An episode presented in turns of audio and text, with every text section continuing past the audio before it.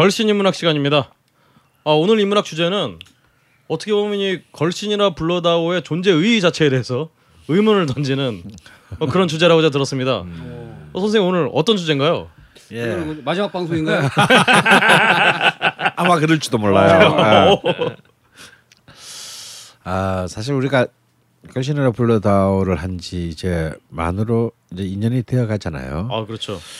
아 근데 이제 뭐 이, 걸신에서도 금기가 있죠. 어, 아무리 뭐 우리가 표현의 자유를 보장한다 하더라도 금기가 있습니다. 어, 개장곡을 아무리 얘기할 수, 자유는 있지만 아, 그동안 우리가 금기 시대했던 단어. 어, 하지만 언젠가는 한번 꼭그 짚고 넘어가야 되는 단어가 있어요. 그리고 또 많은 사람들의 또 정말 일상적인 의제이기도 한 단어이기도 합니다. 바로 다이어트입니다. 아하. 그렇지 않아도 이거 청취자 수가 줄어드는 것 같은데 이거 청취자 떨어지는 소리가 막 그냥 예. 아니죠. 이게 모든 이들의 정말 음. 가장 마음속 깊은 현대인 마음속 깊숙이 있는 음. 죄책감 아니겠습니까 다이어트? 살 빼야 되는데 이게 모든 사람들의 마음속에 어딘가 도사리고 있는데 음. 음, 우리 뭐 자집사님 빼고 예, 그 말씀하실 그럼 저녁 뭐 드셨죠, 선생님? 아, 우리가 방금 다 교촌 치킨 시켜 먹지 않았나? 고촌시킨 두 마리와 네. KFC 햄버거를 대략 축살하고 콜라를 벌컥벌컥 뻔뻔한 사람들 드리라고 양심도 없이 그냥. 네. 정말 이 마치 베스킨라빈스 사장 아들이 그렇지. 그 사장 결국은 베스킨라빈스에 반기를. 들고 이렇게 한 것처럼. 저도 이렇게 정크푸드를 먹고 음. 이렇게 정크푸드 예, 다이어트에 관한 얘기를 하는 거죠 음. 에너지를 받아서 좋습니다 아 버- 버거킹을 못 먹은 게 아쉽네. 그러게 아 음. 도도하게 무슨 정말 뭐 뉴욕 스테이크하우스도 아니고 음. 근처에 가게가 없어서 예, 좀 우리가 허를 찔러서 이 다이어트에 대한 얘기를 좀 한번 다뤄보자라고 예, 하는 예. 것은요. 음, 뭐 사실 이 방송에서 뭐 무슨 뭐 가장 효율적인 다이어트 뭐 이런 얘기를가 나올 리는 만무하잖아요. 어, 근데 다이어트는 지금 어 굉장히 무시하지 못할 엄연한 현실이고 어 또한 굉장히 너무나 일상적으로 공유되고는 있지만 굉장히 그 언제 터질지 모르는 사실 시한폭탄과 사회적 시한폭탄이라고 저는 생각을 합니다. 맞습니다 어 근데 지금 우리나라의 외식 산업의 규모를 보통 한 12, 13조 원 정도로 연간 시장을 추정하고 있어요. 어, 굉장히 고속 성장을 하고 있습니다. 그런데 이 다이어트 식품 및 의료 시장은 어, 최소 1조 8천억에서 최대 4조까지 보고 있습니다. 그러니까 이게 말이죠. 거의 그 먹는 시장에 어 4분의 1, 뭐 3분의 1. 도대체 뭐 하는 거지 우리 지금? 먹느라 돈 쓰고 빼느라 아, 돈 쓰고 그러니까요. 돈 쓰고. 아 어. 다이어트가 진짜 우리 어떤 일상생활 가장 큰 면제부가 된게 술 먹으러 갈 때도 아, 저 통풍이 있어서 술 못 먹겠다 그러면은 아, 나도 통풍이야 먹어 이러는데 음. 아, 다이어트 한다 그러면 아, 그럼 드시면 안 되겠네 이러면서 봐주거든요. 억울합니다. 정말 요새 뮤지션들의 문화인가요? 그런 것 같습니다. 굉장히 억울합니다. 아니 또 뮤지션들은 아무래도 무대에 서야 되니까 살 빼야죠, 사실. 네, 다이어트를 뭐 해야 된다라고 그렇죠. 하는 것에 대해서 전반적인 공감대들이 좀 있는 것 같더라고요. 일단 사진 찍히는 거 보면은 음. 살뺀 다음에 찍히는 거랑 이제 살찐 다음에 찍히는 거랑 뽀샵이 있잖아. 확연. 그걸 제가 해야 돼 갖고 저 같은 경우는 뽀샵 배우다가 진짜 아 머리 터질 것 같아서 안 돼 갖고 살을 빼야겠다라는 생각이 들곤 하는데요. 근데 그 다이어트라는 걸 주제로 정하신 결심을 하신 이거 결심인데 특별한 이유가 있으세요? 어, 아마 여자분들에게는 뭐 말할 것도 없고 음. 어 남자분들도 지금 다이어트가 굉장히 중요한 과제가 됐어요. 음. 아, 그렇죠. 어 그리고 또 우리 걸신 우리 걸신 투어도 같이 간 걸신 팬들 중에서도 그죠 굉장히 음. 처절한 다이어트에 그렇죠. 성공적으로 성공하시는 분들도 있고 맞습니다. 그 이제 끊이고 그렇지만 대부분의 사람들은 이제 요요라는 덫에 걸려서 음. 이제 계속 돌아올 수 없는 어, 그런 달을 지나고 있습니다. 그래서 지금 가령 이제 그 그래서 이제 이 다이어트는 이제 사회적 현상을 넘어서 산업을 넘어서 뭔가 21세기의 전 지구적인 굉장히 중요한 아젠다로 되고 있고 유럽에서는 뭐 이렇게 뭐 다이어트 소설 이런 게 유행이래요. 어, 그 다이어트 소설. 예. 소설? 아예 사- 장르가 어. 다이어트 소설. 오. 그러니까 이제 이 살 빼다가 망가져가는 인생들이 다 등장하는. 어. 그러면서 안에 또 다이어트 각 각기 다양한 이유가 있을 거 아니에요. 이제 이 다이어트에 실패하는. 음. 어 그러면서 이제 이 이런 트라우마나 증상별로 이렇게 그 레시피도 사실상 알려주기도 하고 음. 그걸 드라마처럼 구성을 음. 하는 이제 이런 장르가 등장할 정도입니다. 그러니까 이- 그냥 우리가 일단 수치적으로 볼 수 있는 산업의 차원에서 보면 특히 이제 뭐 자본주의의 이 음, 괴수 미국만 하더라도 모든 산업 분야 중에서 아마 가, 가장 가파르게 성장하고 있는 블루오션 사, 산업이 다이어트래요. 음. 어 가령 그 2021세기 들어와서 음 전년 대비로 최고로는 49%까지 성장한 적이 있습니다. 다이어트 산업이. 어 그러니까 이거는 이런 그 어, 이런 규모 이런 세상에 이렇게 고속 성장을 할 수 있는 산업은 없죠. 그 미국 안에서만 약 10만 개에 가까운 다이어트 기업이 지금 아, 만들어지고 있어요. 10만 명이 아니고요. 10만 개의 기업이 어, 만들어졌고 이것은 이제 단순히 이제 그 많은 파생 상품을 낳게 되겠죠. 이제 자, 첫 번째는 뭐겠습니까? 다이어트 식품이에요. 근데 그 다음에는 다이어트 효과나 이 저기 뭐야 이 안정성을 보장할 수 없는 이제 수준까지의 다이어트 약품. 음. 그 다음에 다이어트 운동 및 의료 기구. 음. 어 이제 이런 식으로 사실 계속해서 어이 이제 파생 상품들이 이제 나가는데 어 우리나라에서도 지금 어 1인 우리가 한 5천만 명 정도 되는데 음. 이 다이어트 관련된 의료비 지출 액수가 1인당 약 160만 원을 넘어섰다라는 연간 예. 연간 저- 160만 예, 원. 예, 그런 그 통계가 어, 나와 있을 정도입니다. 그러니까 이건 이제 한마디로 말해서 이 한마디로 말해서 이제 이, 이 다이어트라는 거는 이제 괴물이 됐어요. 그렇죠. 음, 이 괴물이 됐는데 특히 이제 다이어트에 아무래도 이제 뭐또 또 여름만 되면 또 비그름의 비키니 때문에 이또 다이어트의 또 폭발적인 또 성수기를 또 이제 산업의 성주를 맞아야 되는데 어 이거는 이제 우리나라의 그 건강보험 심사평가원의 자료인데요. 무리한 다이어트 등으로 해서 병원을 찾은 여성을 10대, 20대, 30대 별로 봤더니 아 10대가 어 2007년부터 2012년 사이에서 약 16만 5,700명. 20대가 약 28만 명. 역시 20, 30대가 49만 어, 사 거기 역시 30대 6천 6천 명인데요. 어, 이들의 총 지출한 의료 비용은요. 어, 거의 1조에 가깝습니다.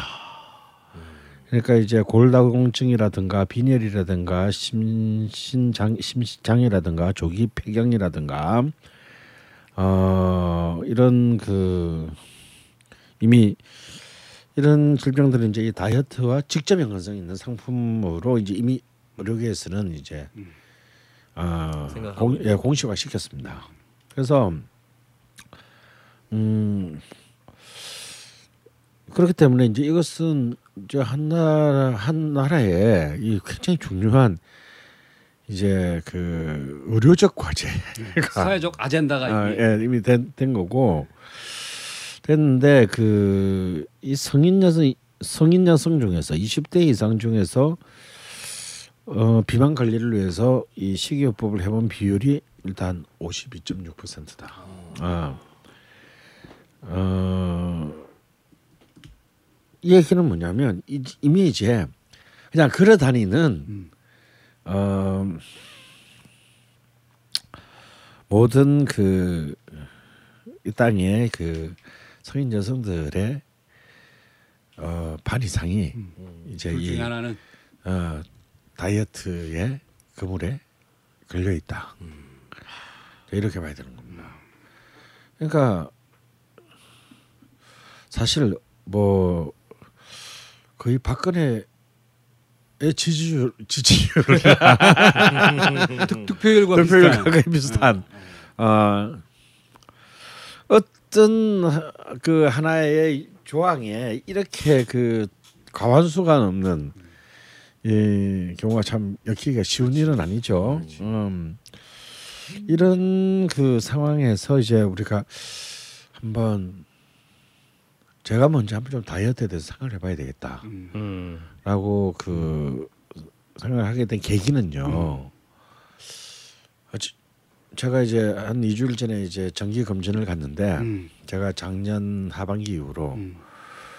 어 굉장히 이렇게 체중이 엄청 본래도 본래도 가, 과과 체중이었지만 거기에서 또 한 뭐 12kg 정도가 이 와우. 6개월 사이에 더 쪘습니다. 아하.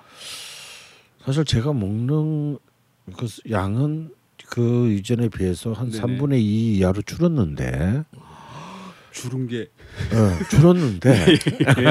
예, 예. 어, 3분의 2보다 저희가 보기엔 더 줄었다고. 음. 네. 근데 몸무 체중은 12kg나 증가했어요. 그랬더니 이제 의사 선생님도 이거 뭔가 이 적신호다.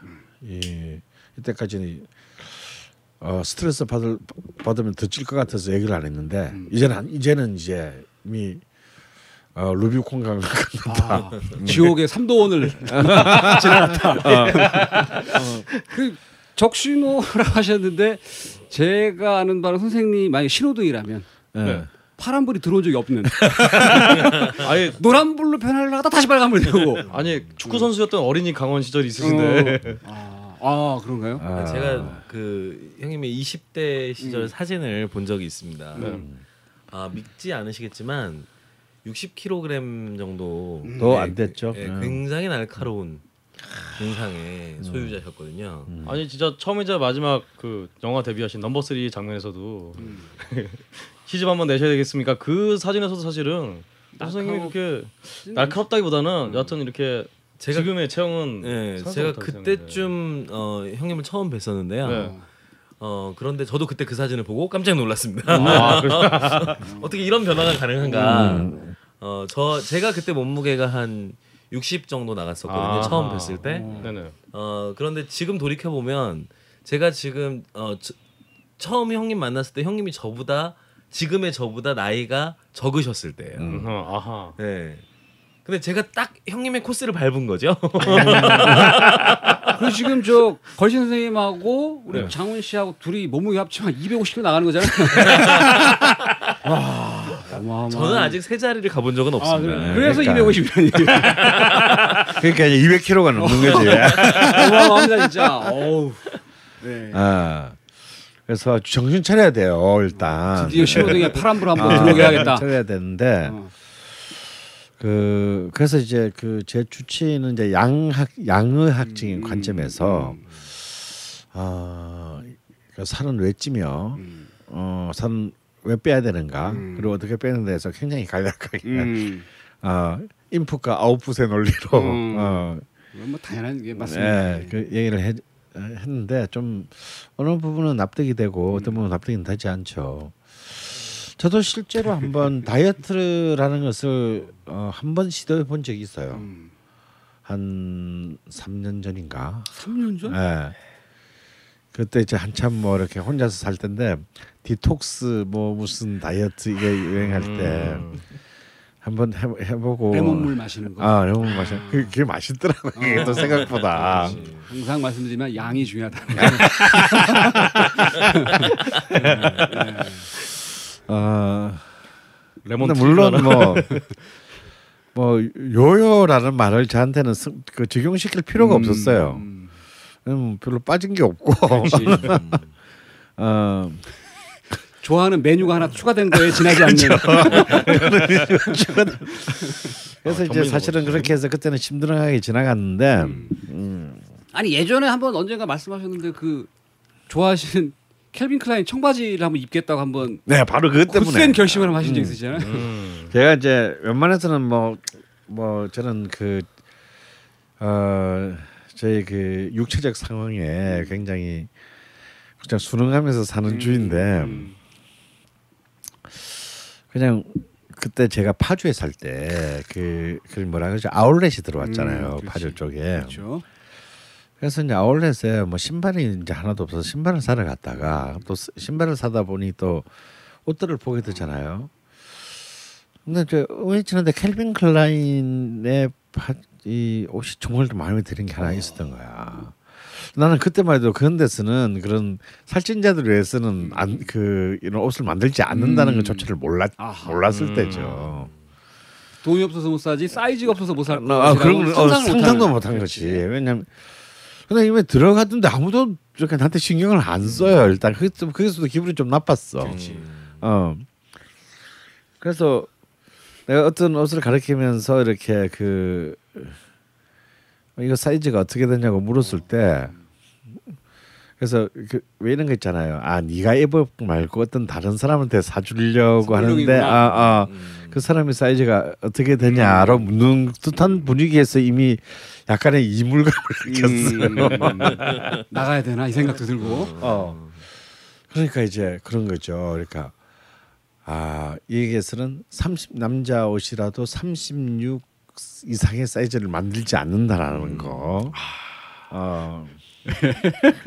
를 이제 처음 한 거예요. 어 그래서 어, 너무너무 이제 충격을 받죠 그때. 어. 그리고 두 번째 충격은 이제 제가 좋아하는 아디다스. 음. 음. 어 이건 그냥 무슨 뭐 패션도 아니고 운동복이잖아 운동복 추리닝. 추리닝. 왜 새끼들 왜왜 거기도 사이즈가 다 있어요. 사이즈가 왜 안 만드는 거야? 음. 그래서 제가 2년 전에 폴란드를 갔지 않습니까? 아하. 제가 그때 이한 맺힌 아디다스를 내가 이 독일 거래 독일 폴란드 애들은 덩치가 크니까 그렇지. 나보다 더 훨씬 더 크니까 이제 큰 사이즈가 있을 것이다. 그래서 가서 그냥 정말 아디다스랑 아디다스는 다 썰어서 그냥 가방에 가득 담아 오리라는 마음을 가지고 아, 마음을 가지고. 어, 이제 바르샤바와 이제 프라하 이런 들리는 도시마다 아디다스를 다 들어갔어요. 아, 그때 충격을 받았습니다. 어, 거기서도 어, 2X large 이상은 없어요 사이즈가. 진짜요? 예. 2X large 아, 그쪽 지방에서도 아디다스는 2X 라지가 없습니다. 아주 인기 없는 모델만 2X large 아주 소량 나왔다 없어지고 어. 저도 갖기 싫은 디자인. 어, 저 그런 거 정도가 가깝는데 그나마도 나오자마자 사라지고 그냥 매장에 없어요. 그래서 내가 막 말스러 걔도 영어 못하고 나도 영어 음. 못하고 그럼 도대체 니들 나라에 저 밖에 있는 놈들은 뭘 입냐 그랬더니 아, 쟤들은 아디다스를 못 입는다는 거예요. 어, 어, 어. 어. 그러니까 그런 애들이 입고 다니는 거를 브랜드의 수치라고 여기는 거죠. 아. 그래서 이 독일 거래 가서도 결국 아디다스는 해결하지 못했다. 어, 아디다스의 고향에 가서도 어. 아 이거 참. 아 근데 이거 어떻게 해야 되는 거야? 너무, 서글픈 이야기인데요. 진짜. 아니, 근데 정말 눈물 그 없이 들을 수 없는. 살이 쪄본 사람들은 다 한 번쯤 경험하는 얘기인 것 같아요. 저 같은 경우에는 그러니까 제가 대학교 다닐 때 허리가 27이었습니다. 네, 그리고 가슴 둘레가 한 110쯤 됐으니까 음. 예, 좋은 체형을 갖고 있었는데 음. 근데 이제 어, 제가 형님을 그러니까 110 110이면은 어 인치로 따지면 44 사이즈. 진짜 역삼각형이셨네요. 어, 44에 27 굉장히 네. 황금 비율인데. 그러게요. 그랬었는데 어, 형님을 제가 뵌 이후로 네. 음. 제 인생에 많은 변화가 시작됐습니다. 아, 음. 그래서 꼭 나쁜 거는 나다나 때문에. 예, 예, 예. 언제 제가 이제 형님과 함께 식당을 다니면서 네. 처음 냉면의 맛을 이해했을. 때부터 제 미각이 뭔가 달라졌어요. 음. 음. 그리고 그때부터 뭔가 음식에 대한 집착 같은 게 생기기 시작했고 어 그 이후에 제가 한 3년 정도는 몸무게를 그대로 유지를 했는데요. 네. 그때 3년 정도 지난 다음에 거의 그 다음 해부터 1년에 한 8kg씩 찌기 시작했던 것 같아요. 근데 그러다 보니까 이제 동대문을 가서 음. 그 옷을 사려고 들어갔는데 음. 정말 거기는 브랜드잖아요. 아디다스나 캘빈 클라인은 브랜드고 음. 거기는 직원들이 적어도 CS 교육을 받고 나온 사람들이기 때문에 오면 뭐 손님 다른 분들 거를 사겠지 뭐 이런 음. 식으로라도 안내를 하는데 동대문은 그런 게 없거든요. 가가지고 제가 이렇게 옷을 만지고 있으면 쳐다도 보지도 않아요. 그래서 음. 이거 사이즈라고 입이 나오는 순간 네. 어? 입에서 나오는 순간 아니 위 아래로 한번 훑어요. 아 예. 쫙 훑고 없어요. 고개를 휙 돌리면서 없어요. 라고 얘기를 하는 아. 어그 처참함. 어 그거를 경험하고 나서 어 저는 다이어트를 해보려고 어, 생각을 해본 적이 있었는데 아 그러나 당시에 참 많이 힘들었다. 야. 그 지금 허리 사이즈가 몇이에요? 저는 지금 한 36, 7 네, 이 정도 입습니다. 야 근데 이게 정말 그 정도밖에 안 돼? 아 제가 질투 질투해. 아니 멀었네. 어. 어. 아, 제가 좀 배가 좀 밥을 많이 먹었을 때 한 38, 음. 36에 꾸겨 들어간다 아직은. 어. 네.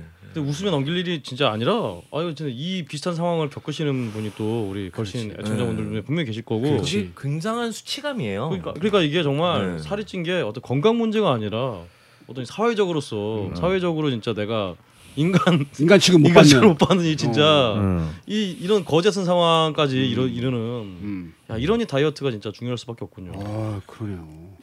그리고 또 이제 그 희한한 또 통계도 있습니다.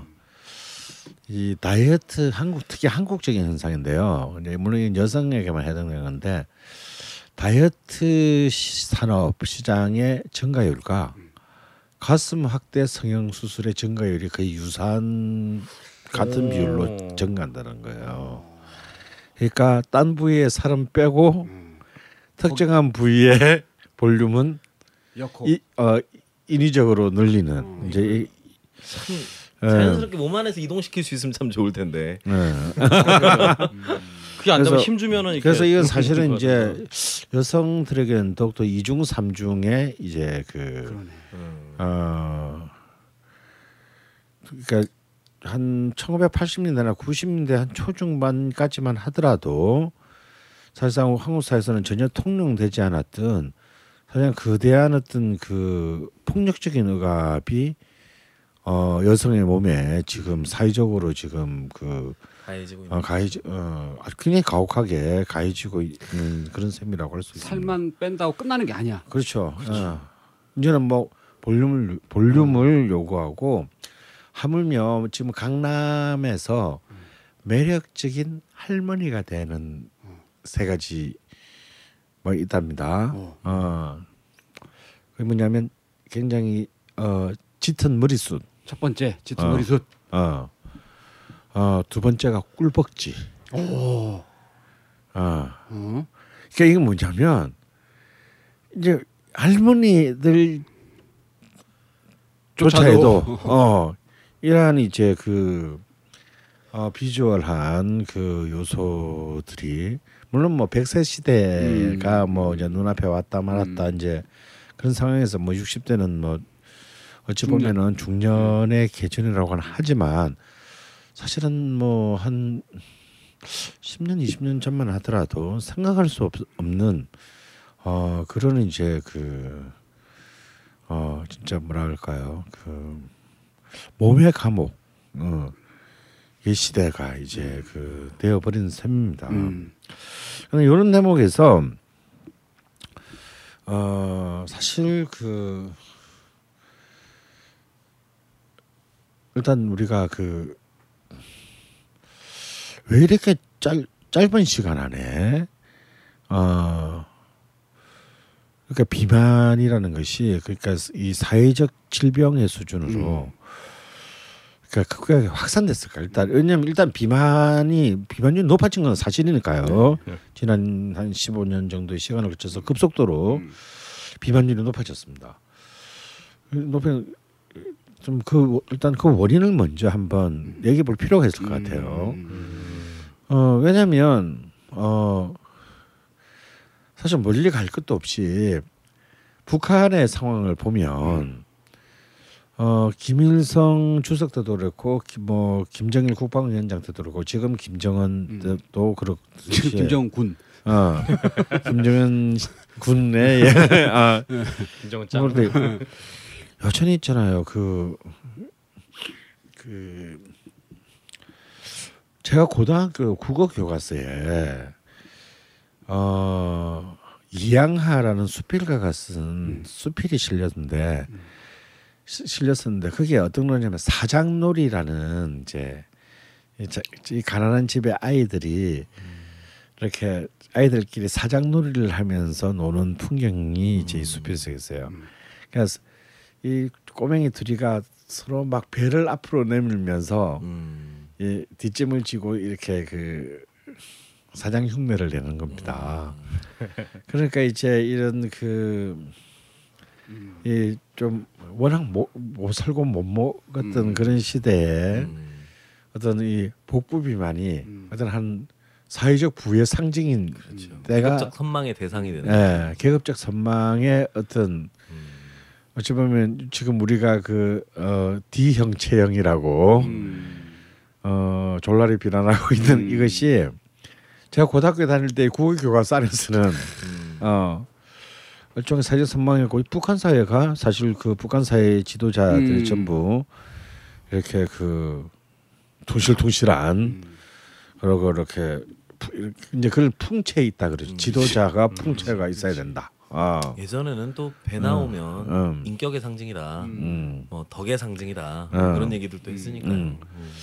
그런 그런 게 바로 얼마 전인데 어, 그렇게 급속하게 이제 비만이 높아지고 다음에 이제 이 비만의 또 이 경계가 우리 조- 조장훈도 그렇고 나도 그렇지만 저도 30대 전까지는 굉장히 깡말른 편이었는데 음.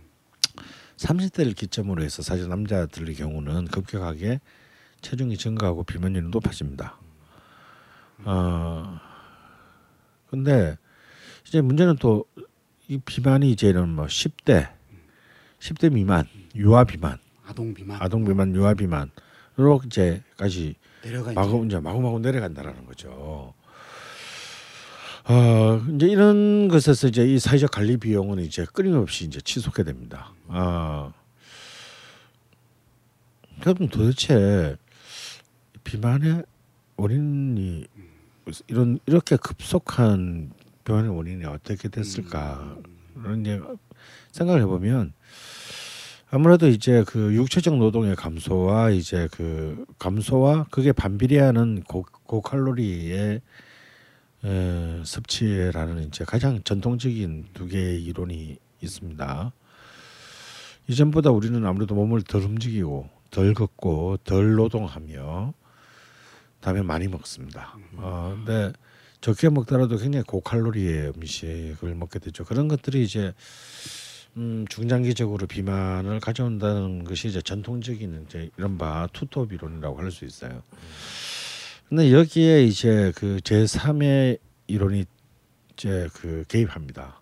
다시 추가되는데 그것만으로는 또 설명할 수 없는 사례들이 이제 지구촌에서 1970년대 이후로 많이 생겨났다라는 거죠. 그러니까 예를 들어서 아프리카의 빈민 국가에 이제 그 구호물로 연명해야 되는 어, 그런 부족에 유아비만이 나타나기 시작했다는 겁니다. 어. 걔들 하루 종일 뛰어다니고 어, 하는데 유아비만이 나타나요. 그래서 이제 여기에 의문을 가진 이제 많은 그 의학 팀들이 이것을 이제 조사한 결과 음. 이제 독소 이론이라는 것이 제3의 이론을 만들었습니다. 그 이들이 먹었던 것이 이제 이른바 변형 유- 유전자 GMO에 의한 어떤 그런 옥수수나. 어 그런 이제 음 미국의 잉여 농산물 음. 어 그리고 이제 많은 이제 그 정크푸드.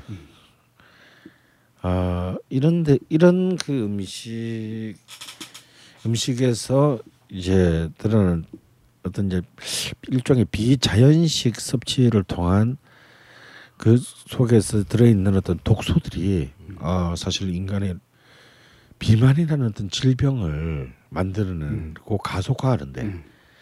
어, 기여했다. 그래서 이제 이제는 단순히 어 뭐 먹는 걸 좀 줄이고 운동을 하면 당연히 인풋과 아웃풋의 관계가 이제 재조정되면 음.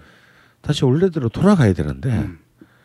사실상 잘 돌아가지 않을 뿐만 아니라 돌아갔다고 하더라도 금세 스프링처럼 다시 이제 그 비만한 상태로 돌아가는 거. 어 이런 것은 어, 단순히 전통적인 저- 기존의 이론만으로는 이제 이른바 운동 부족과 고카콜로리 섭취라는 이런 것만으로는 설명할 수가 없다라는 이제 그런 그 결론에 도달하게 됩니다. 제가 이 김치의 맛을 보증합니다. 김치를 뭘로 보증한다는 거야? 김치에 들어가는 재료가 모두 국내산이래. 당연한 거 아니야? 식약처 해썹 지정을 받아서 엄청 위생적으로 관리한대. 아니 당연히 그래야 되는 거 아니냐고 30년째 김치만 만들어온 서부농산 이담채 김치라고. 당연한 것들을 당연히 갖추고 30년 전통의 노하우까지 담아낸 서부농산 이담채 김치 정말 맛있어요 이 김치는. 지금 바로 딴지 마켓에서 구입하세요. 이담채.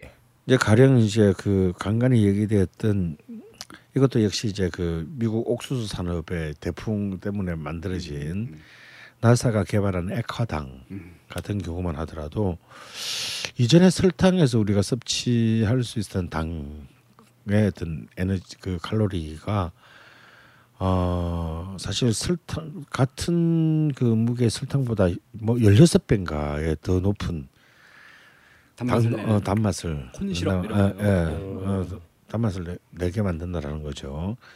그러니까 사실은 우리는 어찌 보면 굉장히 집약된 어떤 그런 그 음, 탄수화물의 화학적 당분들을 일상적으로 이제 섭취하는 그런 우리가 마시는 코카콜라 이런데 다 들어있기 때문에 지금 우리 지금 앞에 있는 눈에 그렇죠. 두 종류 네. 다 있죠. 펩시도 있고 코카콜라도 있고.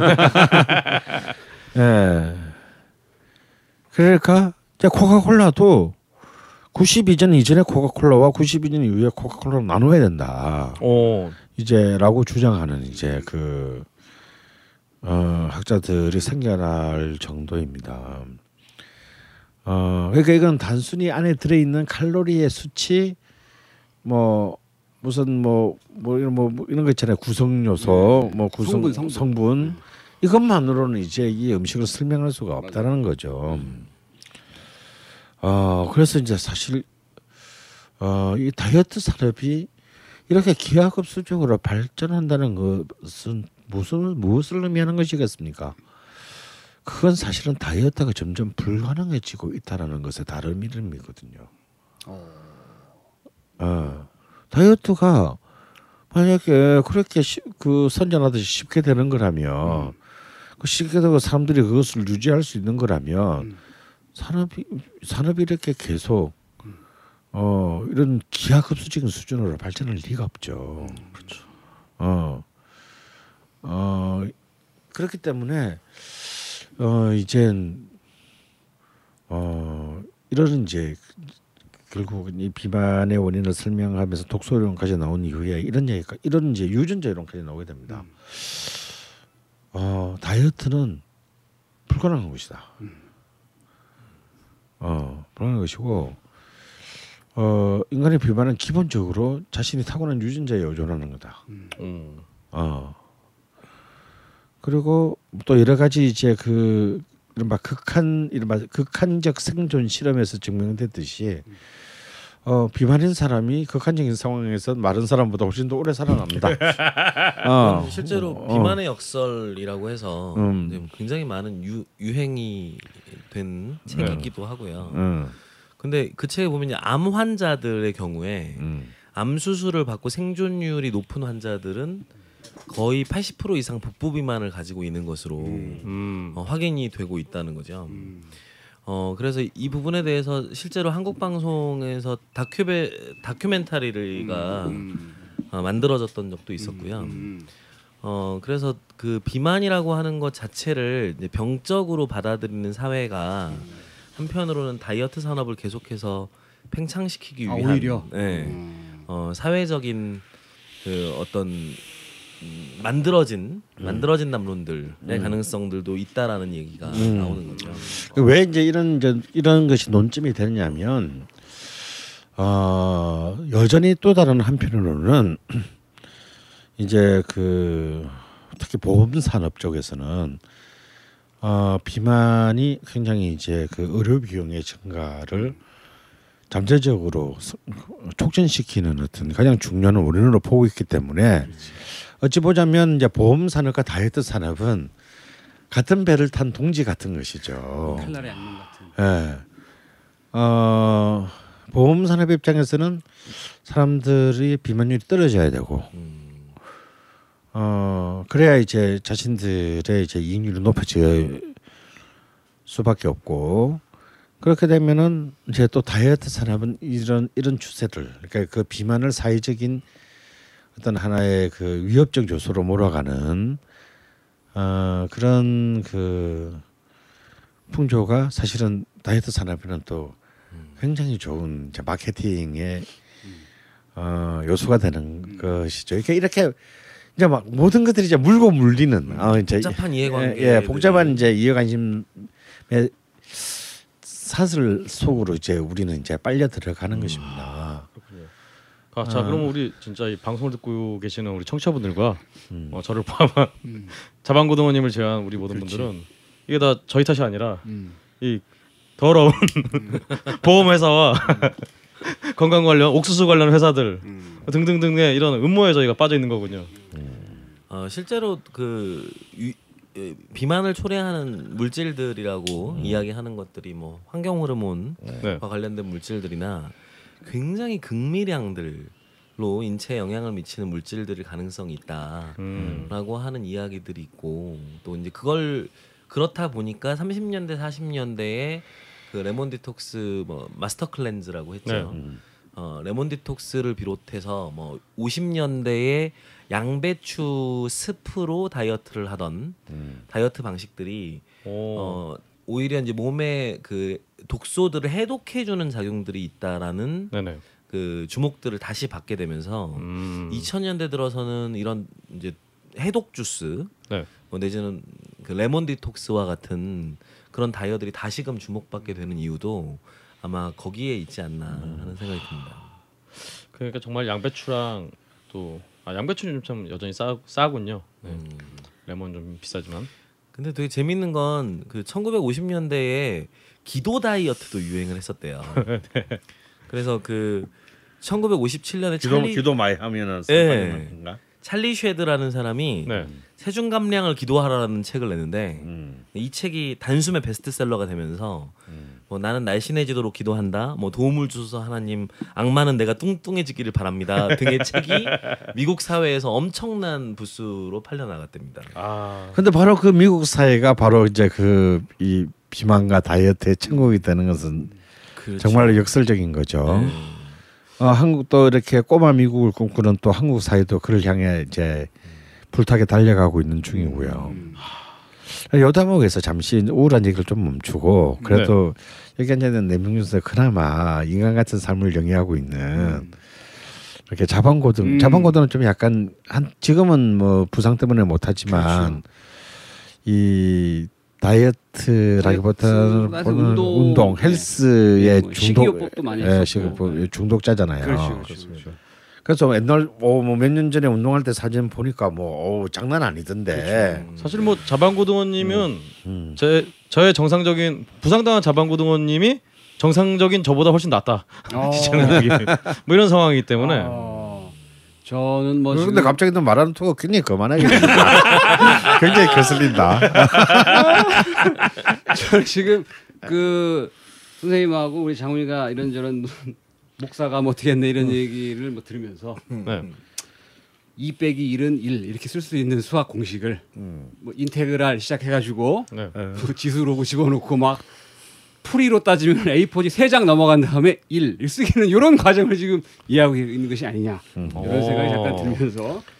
제가 그 뭐 말씀 그 선생님 하셨는데 제가 이제 저는 굉장히 마른 체형이었어요. 그래서 이제 헬스 소위 말하는 그 운동하는 사람들은 이제 사람 체형을 나눌 때 외배업 쪽 아. 말라 있는 외배업 특징은 먹어도 살이 찌지 않는다. 네. 실제로 저는 좀 그런 체형이기도 했고, 근데 저는 오히려 너무 말랐어 가지고 살을 그게 찌우려고. 오히려 어, 그게 막 너무 막 부끄러워. 음. 막 별명도 맨날 뭐 사다리, 뭐 촛대 뭐 이런 거 있잖아. 어. 요즘에는 멸치 이런 걸로. 어, 멸치 막 아, 내가 20대까지만 해도 우리 엄마가 나, 나만 보면 하는 말이 뭔 줄 알아? 음.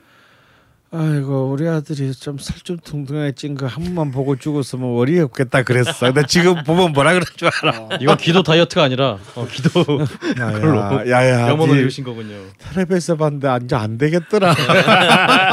오늘도 전화 받았어 오늘 또. 어, 저희 저희 어머님은 저에게 나는 너를 이렇게 낳지 않았다. 아, 뭐 그럴 때 두 분이 그 어머님들한테 그런 얘기를 하시면 되잖아요. 어머니 저는 극한 상황이 오면 오래 살아남기 위해서 몸을 만들고 있는 중입니다. 근데 저는 어쨌든 간에 그래서 저는 이렇게 반대로 저는 살을 찌우고 싶었어요. 음.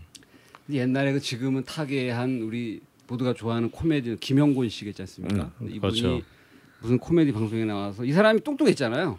그래서 어떻게 하면 살찌냐? 이걸 굉장히 물어봤을 때 이 사람이 항상 했던 얘기가 잠자기 전에 식빵 한 줄과 딸기잼과 땅콩 버터를 준비해라. 그다음에 이거를 발라서 계속 먹어라. 어. 계속 먹다 지쳐 잠이 든다 그러면 아침에 일어나 분명 띵띵 부은다. 그러면 그 붓기가 빠지기 전에 또 먹어라. 이 사람이 항상 이런 얘기를 했었거든요. 저는 그렇게도 해봤어요. 어. 근데 그렇게도 안 쪄 나는. 오. 오. 그다음에 무슨 뭐 제가 옛날에 말씀드렸습니다만 저는 라면도 막 일곱 개씩 먹고 막 이랬다고. 어허. 살이 안 쪄. 그다음에 사회생활을 시작한 다음에 또 술을 또 엄청 먹었어요. 네.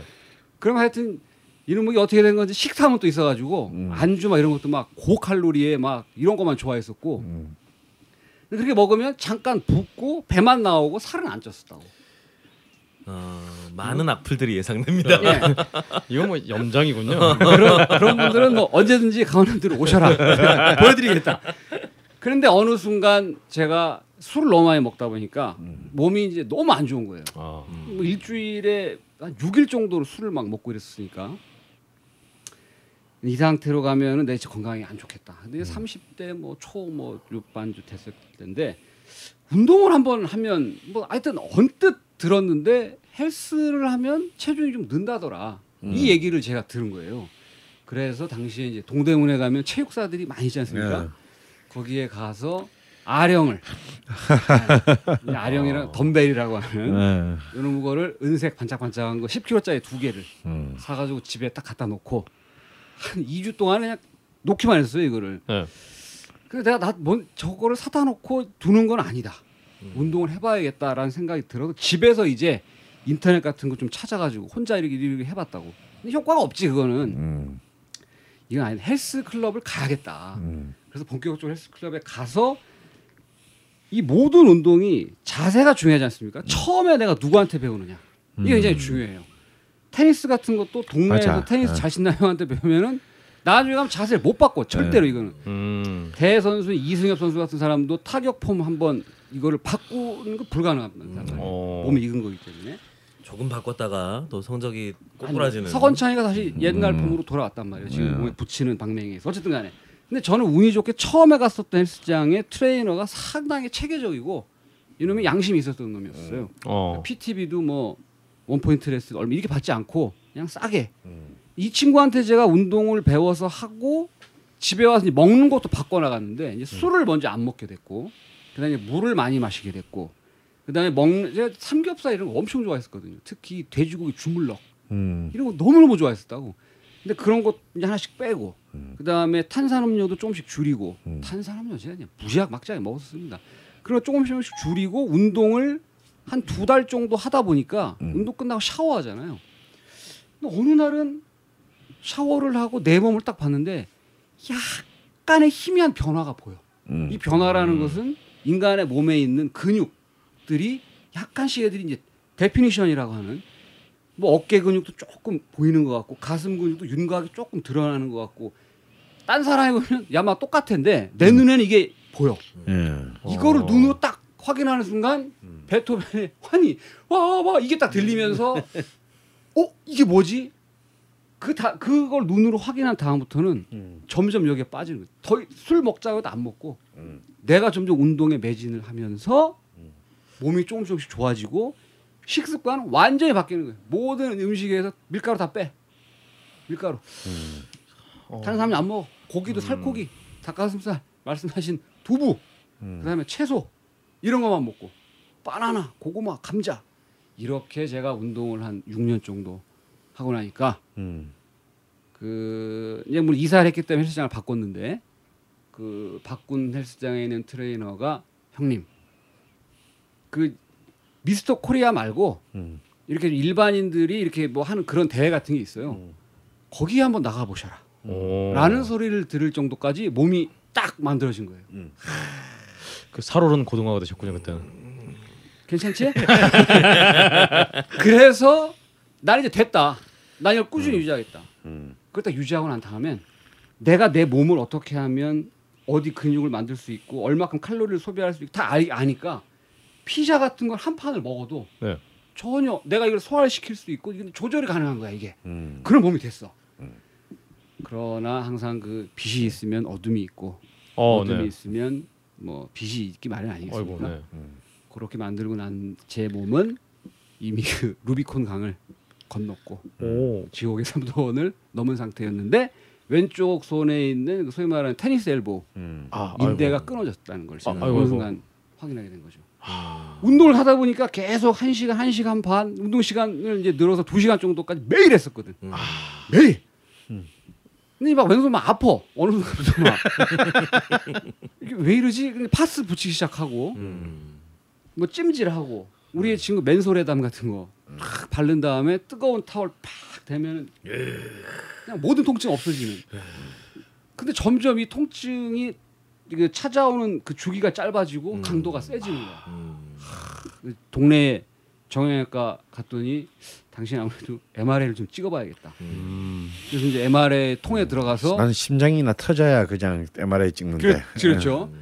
찍었더니 그, 그 필름을 이제 그 선생님이 보던 한 얘기가 당신 일로 와봐 하면서 여기 이렇게 뼈에 인대가 이렇게 붙어 있는데 끝에 인대가 끊어져 있어 지금. 아이고 아이고. 네.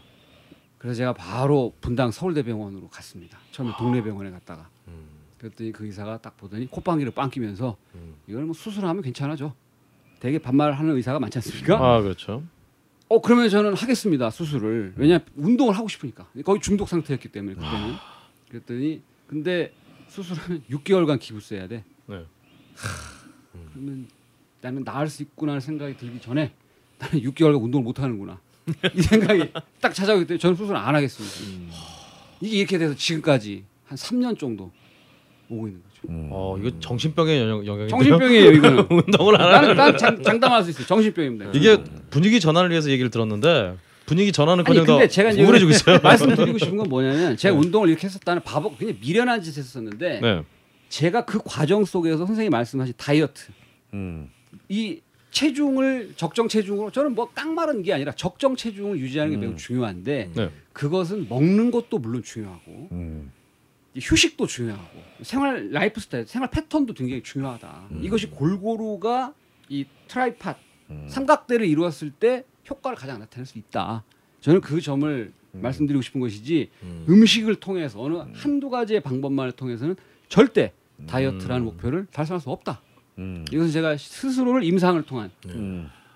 결과입니다. 되게 좋은 말씀 해주신 것 같아요. 그러니까 사실 다이어트를 하시는 대부분의 분들이 그러니까 이 인풋 아웃풋을 굉장히 기계적으로 생각을 하죠. 네. 그러니까 내가 아웃풋을 많이 늘릴 수가 없으니까 그렇죠. 운동을 많이 할 수 없으니까 인풋을 줄여야 되겠다라고 생각을 하고 결국 1980년대에는 그래서 이제 그 어, 스카스테일 다이어트라고 해서 1000kcal 칼로리 이하로. 음. 예. 성인이 어떻게 천 그렇죠. 천 칼로리를 어떻게 살아? 그것도 이제 고단백 저탄수화물 저칼로리를 유지하면서 음. 하는 다이어트가 유행을 했는데 근데 이거는 정말 성인 여성에게도 절대 부족한 수치이기 때문에 건강을 해치는 극단적인 방법이 돼버리는 거죠. 음.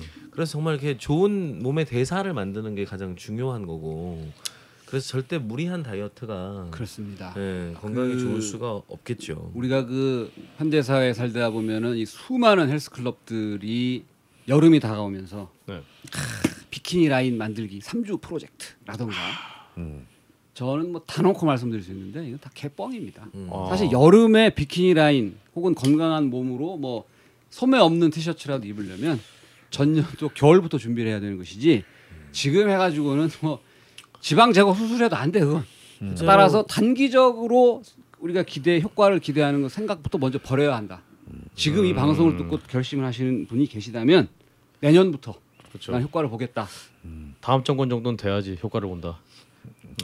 그 강남에 강남에 그 많은 다이어트 업체들 있잖아요. 네. 뭐 주 땡땡부터 아, 그렇죠. 시작해서 네, 뭐 적게는 한 달에 한 250만 원부터 어, 많게는 한 400만 원까지도 어, 받으면서 뭐 3개월 만에 비키니 라인을 만들어 준다는 등 뭐 이런 식으로 굉장히 많은 그 사 뭐랄까 광고들을 어, 하고 있습니다.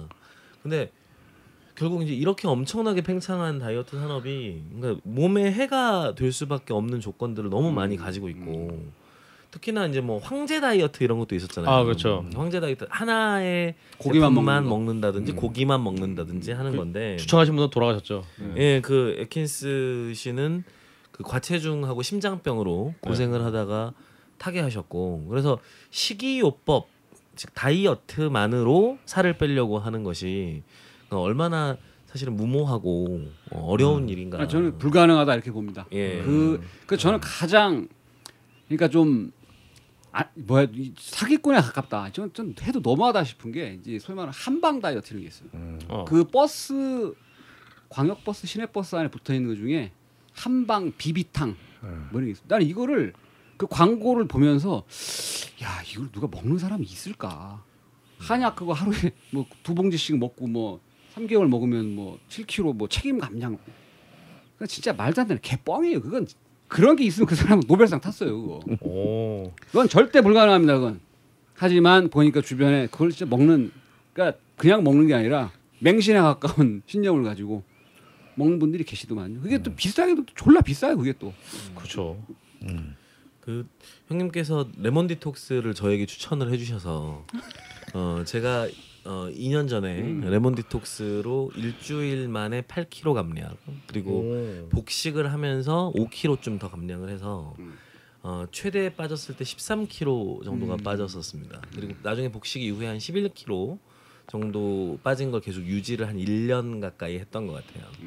그 지옥이셨겠네요. 한, 한 6개월쯤 유지가 됐어요. 네. 어, 근데 그 2주는 의외로 괜찮았습니다. 그러니까 레몬 디톡스가 정말 그 레몬 디톡스 물만 마시는 거거든요. 네.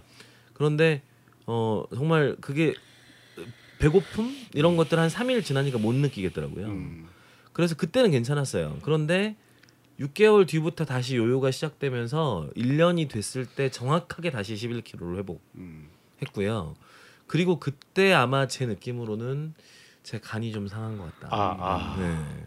그리고 모르긴 몰라도 그때 그 몸에 이- 그게 사실은 그 체중이 줄었다는 거는 뭐, 그 그런 방법을 통해서 체중이 줄었다는 것은 전체적인 몸에 있는 그 체중이 빠진 것이 아니라 수분이 수분이 한 위주로 수분이 한 70% 위주로 수분이 빠지는 거예요, 이게. 음. 지, 그 당시에 아마 있었던 지방은 이미 셀룰라이트로 전환돼서 지금 몸에 붙어 있을 것이다. 음, 저는 네. 그렇게 확신을 합니다. 반 따라서 말씀드리지만 식이요법과 적절한 운동 그리고 충분한 휴식 이세 가지가 충족되지 않고는 수분만 일정 기간 동안 빠져서 와 난 체중이 줄었어라고 착각을 하게 된다던가 아니면 어, 좀 몸이 좀 뭐 가벼워진 것 같아라던가 이것은 다 착각이다. 몸은 오히려 망가질 수 있고 요요로 가기 위한 그 지름길이다. 저는 그렇게 다시 한번 강조드리고 싶습니다. 이거 너무 부공평한 거 아닙니까? 먹을 때는 먹기만 하면 찌는데 음. 뺄 때는 이렇게 요구하는 게 이렇게 많아요. 음. 우리 뭐 지구 멸망만 기다려야 됩니까? 오래 사니까 기다리세요, 박근홍 씨. 멸망 때까지 오래 사니까. 아좀아참 참 너무 안타깝습니다.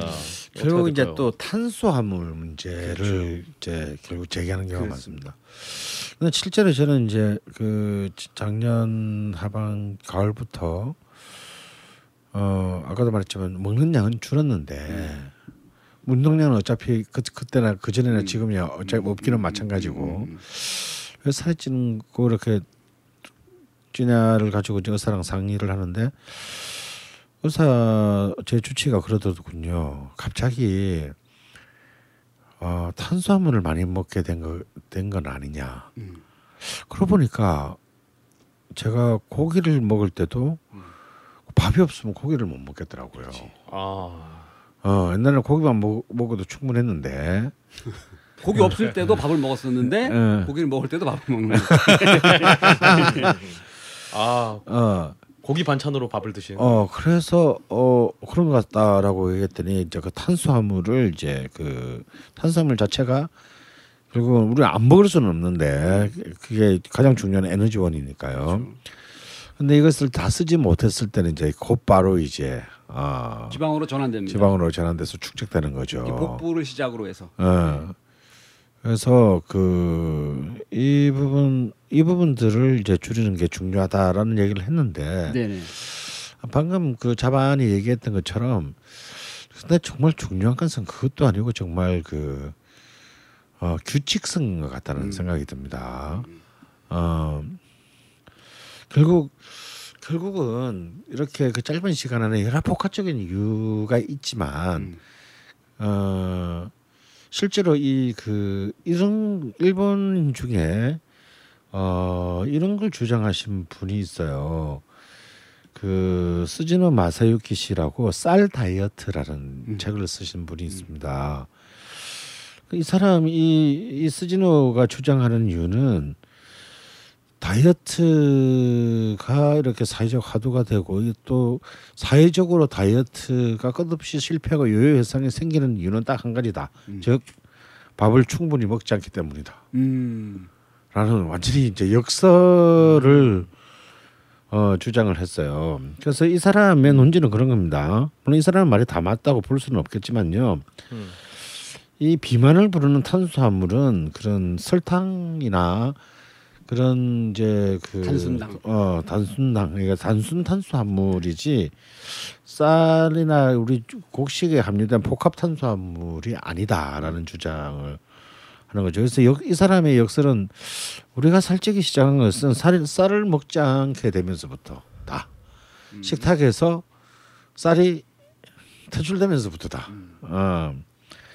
그래서 정말 다이어트에 정말 필요한 것은 단 것이나 그 많은 열량을 가진 뭐 튀김 뭐 이런 어, 열량을 가진 것을 먹지 않는 인내심도 아니고 그리고 엄격한 식사 제한도 아니고 체지방을 연소시키는 운동도 더욱도 아니다. 어, 그게 아니고 지금보다 쌀을 좀 더 많이 규칙적으로 먹는 거.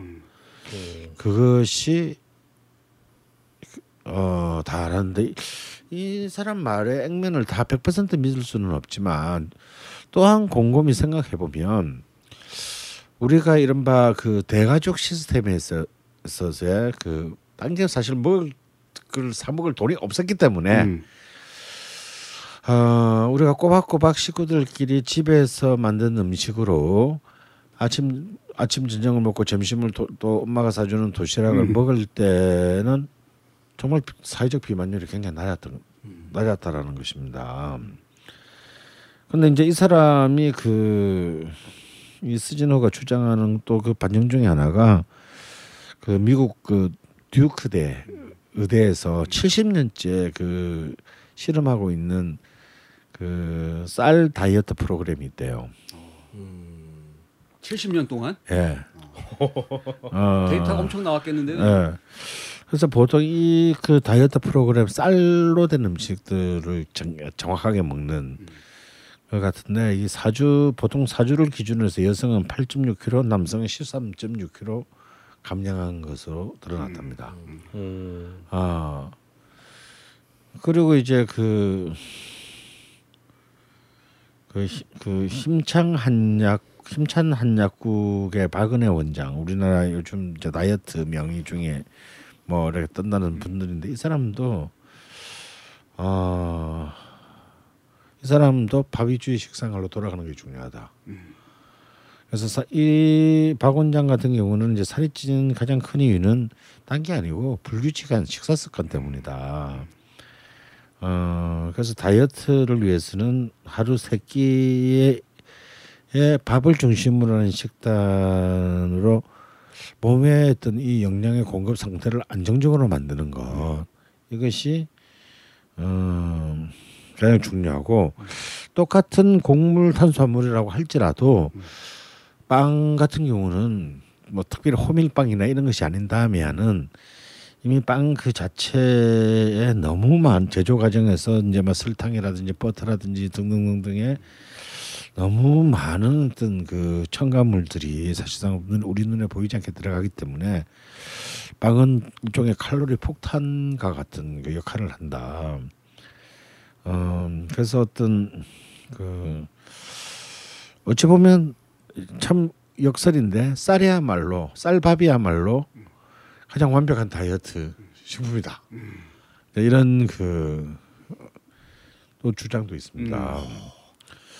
그래서 이제 실제로 저는 개인 제뭐 제가 개인적으로 이렇게 제가 제일 좋았던 때를 생각해 보면 제가 2004년에 이제 한번 크게 죽을 뻔했고 또한번 이제 어, 그때는 이제 뭐 기적적으로 저는 살아왔는데 좀 뭐 간신히 간신히 회복하다가 2009년 그러니까 쓰러지는데 5년 지금부터 6년 전 이제 쓰러진 뒤로부터는 5년 뒤에 아 의사가 다시 좀 상태가 안 좋아졌다 수술을 해야 될 다시 해야 될지 모르겠다 이런 이제 진단을 받았습니다. 그래서 그때는 제가 단식으로 그 위기를 넘겼어요 일단. 이제 넘기고 단식을 하고 나는데 그때 이제 살을 뺄 목적이라 살은 별로 안 빠졌어요 저는 단식을 그렇게 했는데도. 워낙 뭐 다져놓은 게 많아요. 근데, 근데 아마 단식을 하면서 이제 좀 몸이 좋아져서 수술의 기회 수술을 할 수 있는 위기를 넘겼습니다. 그래서 의사도 그때 굉장히 놀라워했어요. 3개월 만에 너무 많은 수치들이 좋아져서 또 아직 안 하고 버텨도 되겠다고 하면서 이제 제가 그때 굉장히 그 굉장히 좀 시, 정상적인 어떤 식단을 했어요. 그때도 이제 막 뭐 현미쌀밥을 해서 아침, 점심, 저녁을 어 그런 이제 이른바 유기농식으로 그럼 뭐 특히 충분히 먹었습니다.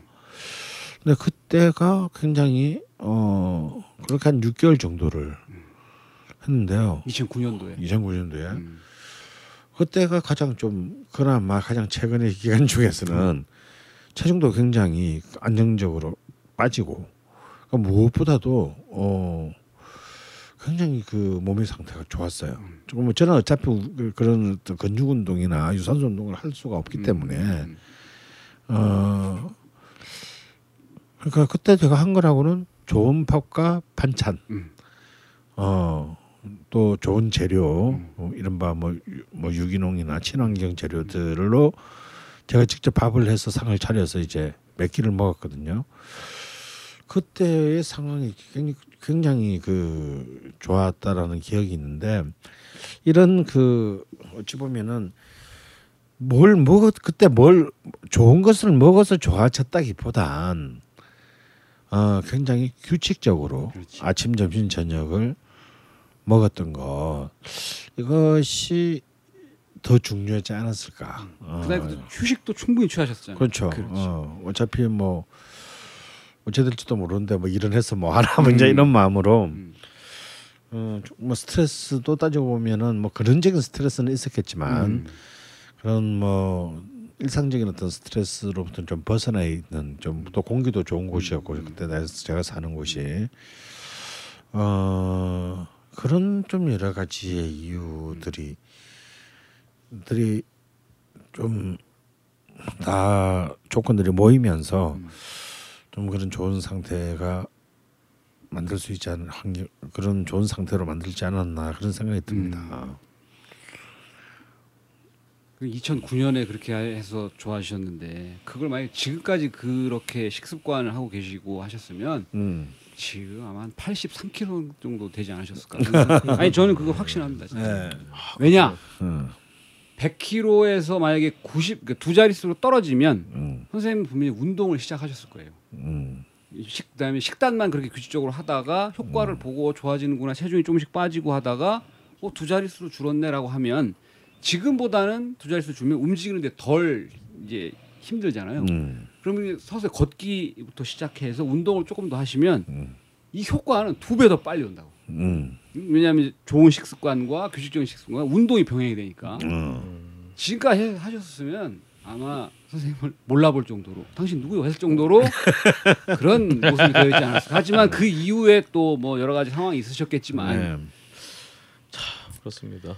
아유 정말 우리 우리 어, 다국적 음. 식품 회사들과 음, 옥수수를 주로 하고 있는 음. 어떤 뭐, 어떤 낙농 회사들.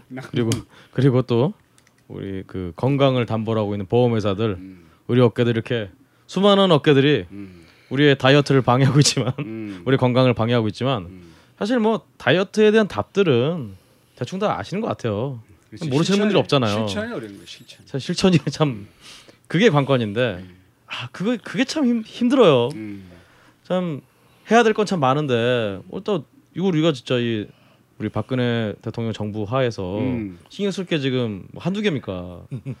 돈도 지금 안 벌리고 막 힘들어 그 죽겠는데 다이어트가 안 되는 게 지금 박근혜 대통령 때문이란 얘기예요? 아 그런 얘기는 아니고요. 아 대통령께서는 어 정말 다이어트 헬스 트레이너까지 음. 공무원 시켜가면서 음. 열심히 하고 계시지 않습니까? 음. 국민들이 그 본을 잘 따른다면 음, 잘될 거라는 그런 얘기였죠. 네. 음. 그렇습니다. 뭐 괜찮았네. 그 얘기.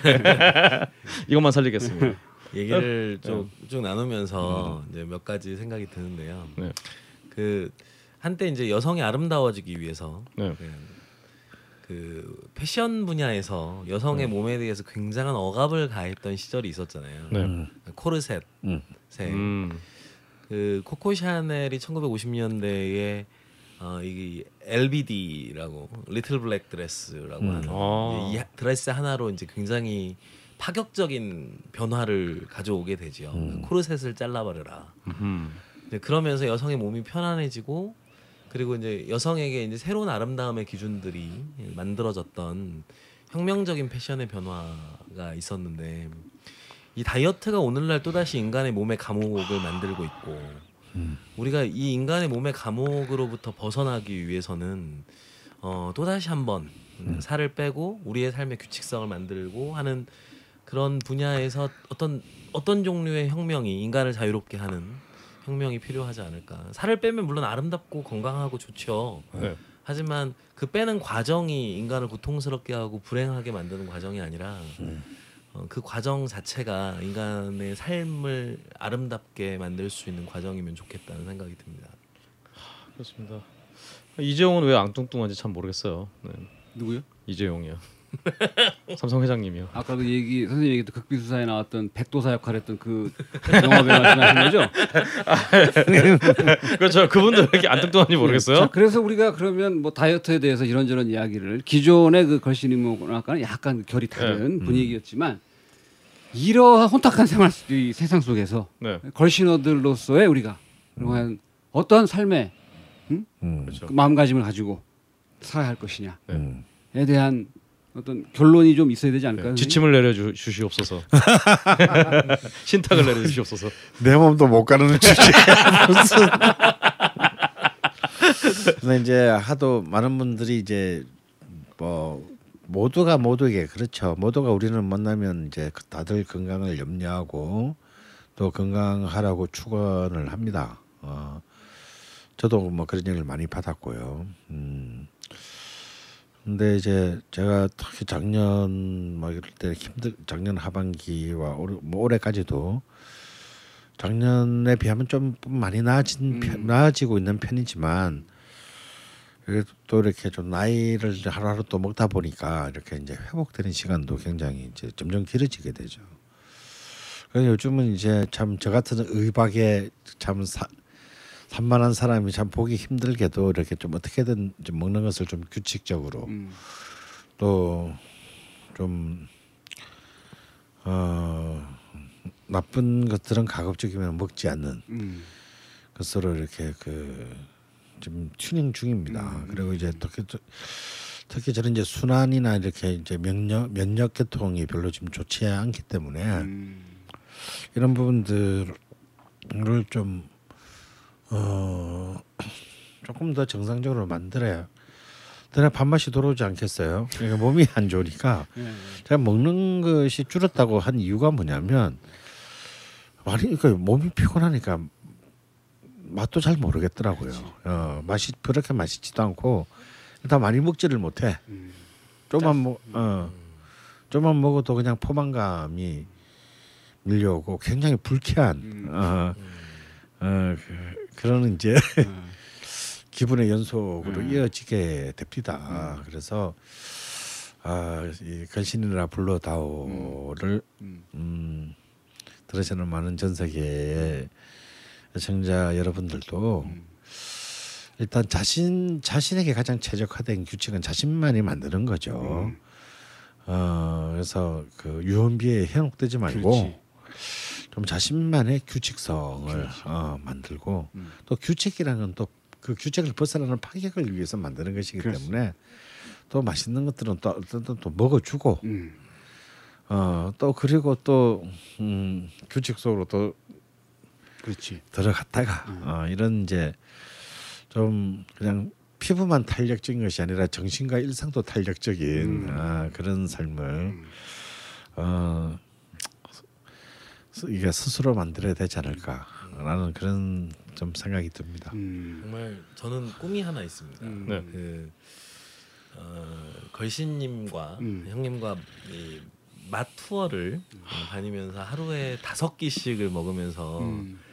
어, 배를 꺼트리기 위해서 탁구장에 갔던 적이 있습니다.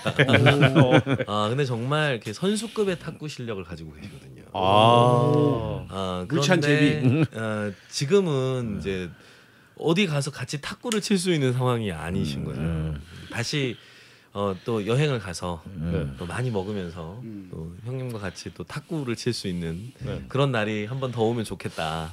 그러게요. 아, 이런 생각을 갖고 있습니다. 그래서 좀 규칙적인 생활로 형님도 저도 좀 다이어트에 성공해서 그럴 수 있는 네.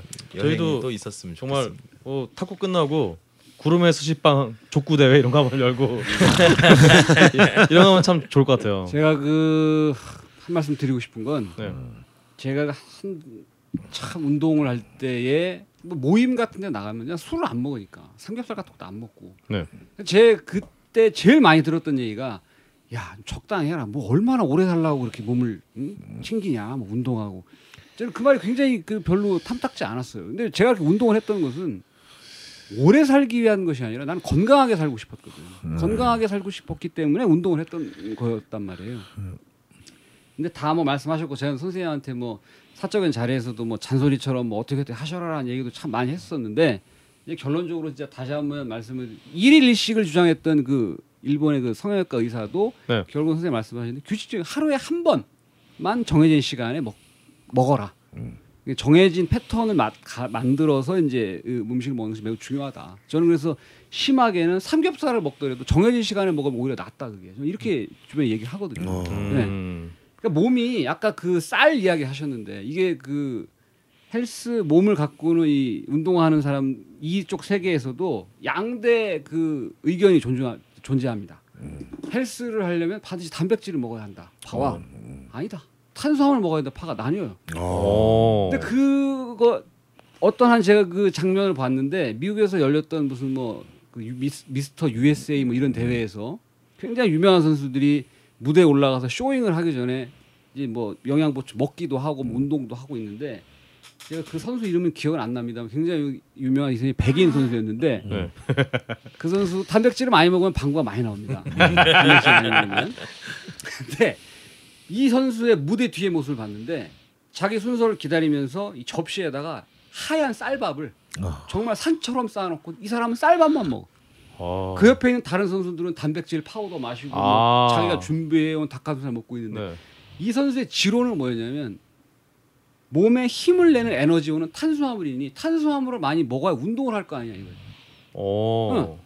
단백질은 힘을 내는 데 많이 쓰이지 않아. 이거 우리가 에너지원은 첫 번째로 탄수화물이 쓰이고 해석하게도 두 번째로 단백질이 사용되고 지방을 해석하고 제일 마지막에 지방을. 그래서 살 빼기 어려운 거예요. 지방을 빼기가. 아. 운동을 어느 정도 하고 운동 다 했다라고 하면 탄수화물만 소비돼 끝났거든. 지방 그냥 있고. 그래서 이 사람은 탄수화물 많이 먹어야 내가 운동을 할 수 있는 체력이 있기 때문에 운동을 하. 이 사람 보면 굉장히 좋거든. 그래서 무슨 단백질만 먹어야 된다, 탄산을 먹지 마 이런 것도 어떻게 보면은 어느 정도 고수들 입장에서는 할 수 있는 이야기고 일반적 입장에서는 에, 폭식을 하지 말고 네. 정해진 시간에 식사를 하라. 쌀을 먹어라 그것도 항상 제가 선생님한테 얘기하는 배가 배고픈 상태를 만들지 마라. 아. 그러니까 그것이 이제 뭐 헬스를 많이 하는 사람들은 2시간에서 3시간 사이에 꾸준히 먹어라는 거거든. 꼭밥 때만 먹지 말고 아침에 일어나서 무언가를 먹고 나면 뭐 바나나나 이런 거 먹고 나서 한 10시쯤에 먹고 12시쯤에 먹고 2시쯤에 먹고 근데 그때 많이 먹으면 안 돼. 적당량을 먹어서 내 배가 공복감을 느끼지 않게 유지하는 것이 굉장히 중요하다는 차원에서 그런데 이제 쌀밥도 그런 차원이었다고 저는 이해했어요. 음. 밥을 제때 제 끼니 때 먹어라. 규칙적인 식사를 예, 하자. 이것이 깨지면 하여튼 반드시 우리 몸은 지방으로 어 우리 주인이 안 먹는다. 빨리 이거 지방으로 저장해라. 이렇게 해서 이것이 살이 되는 것이고 그것이 모이다 보면 이제 셀룰라이트가 되고 어느 순간에 체중이 세 자릿수가 되어 있고 이렇게 되는 거기 때문에 규칙적인 생활을 하시고 저희가 그 규칙적인 생활을 하는 걸 걸신 투어 가서 보여드렸잖아요. 시간 시간을 정해놓고 먹는 거. 식당을. 하여튼 건강하게 여러분들이 계셔야 저희 방송도 들어주시고 선생님도 건강하신 거고 하니까 그렇습니다. 예 규칙적인 생활하셔라. 지금 우리 어, 자방고등원님이 예, 핵심적인 말씀해 주셨어요. 자, 건강하게 계셔야 진짜 식도락도 즐길 수 있는 거죠. 아 어, 그런 취지에서 오늘 예. 얘기했던 여름 특집. 여름 특집. 예, 근데 뭐 딱히 도움이 될 것 같지는 않고요. 그냥 저희, 저희 잘 모르는 분야를 얘기하다 보니까 뭔가 어, 여기 산으로 갔다 바다로 갔다가 네. 강으로 갔다 호수로 갔다 이렇게 됐는데요. 그런 맛도 있어야 되는 겁니다. 네, 그렇습니다. 아, 이 점에 대해서 또 게시판에 많은 또 의견 남겨주실 것 같아요. 그렇지. 어 이렇게 우리 항상 건강하게 지내면서 맛있게 먹을 수 있는 방법을 고민하면서 저희 걸신이라 불러다오 17화 17번째 이야기 여기 마치도록 하겠습니다. 아 수고하셨습니다. 감사합니다. 감사합니다. 걸신하십시오. 걸신하십시오.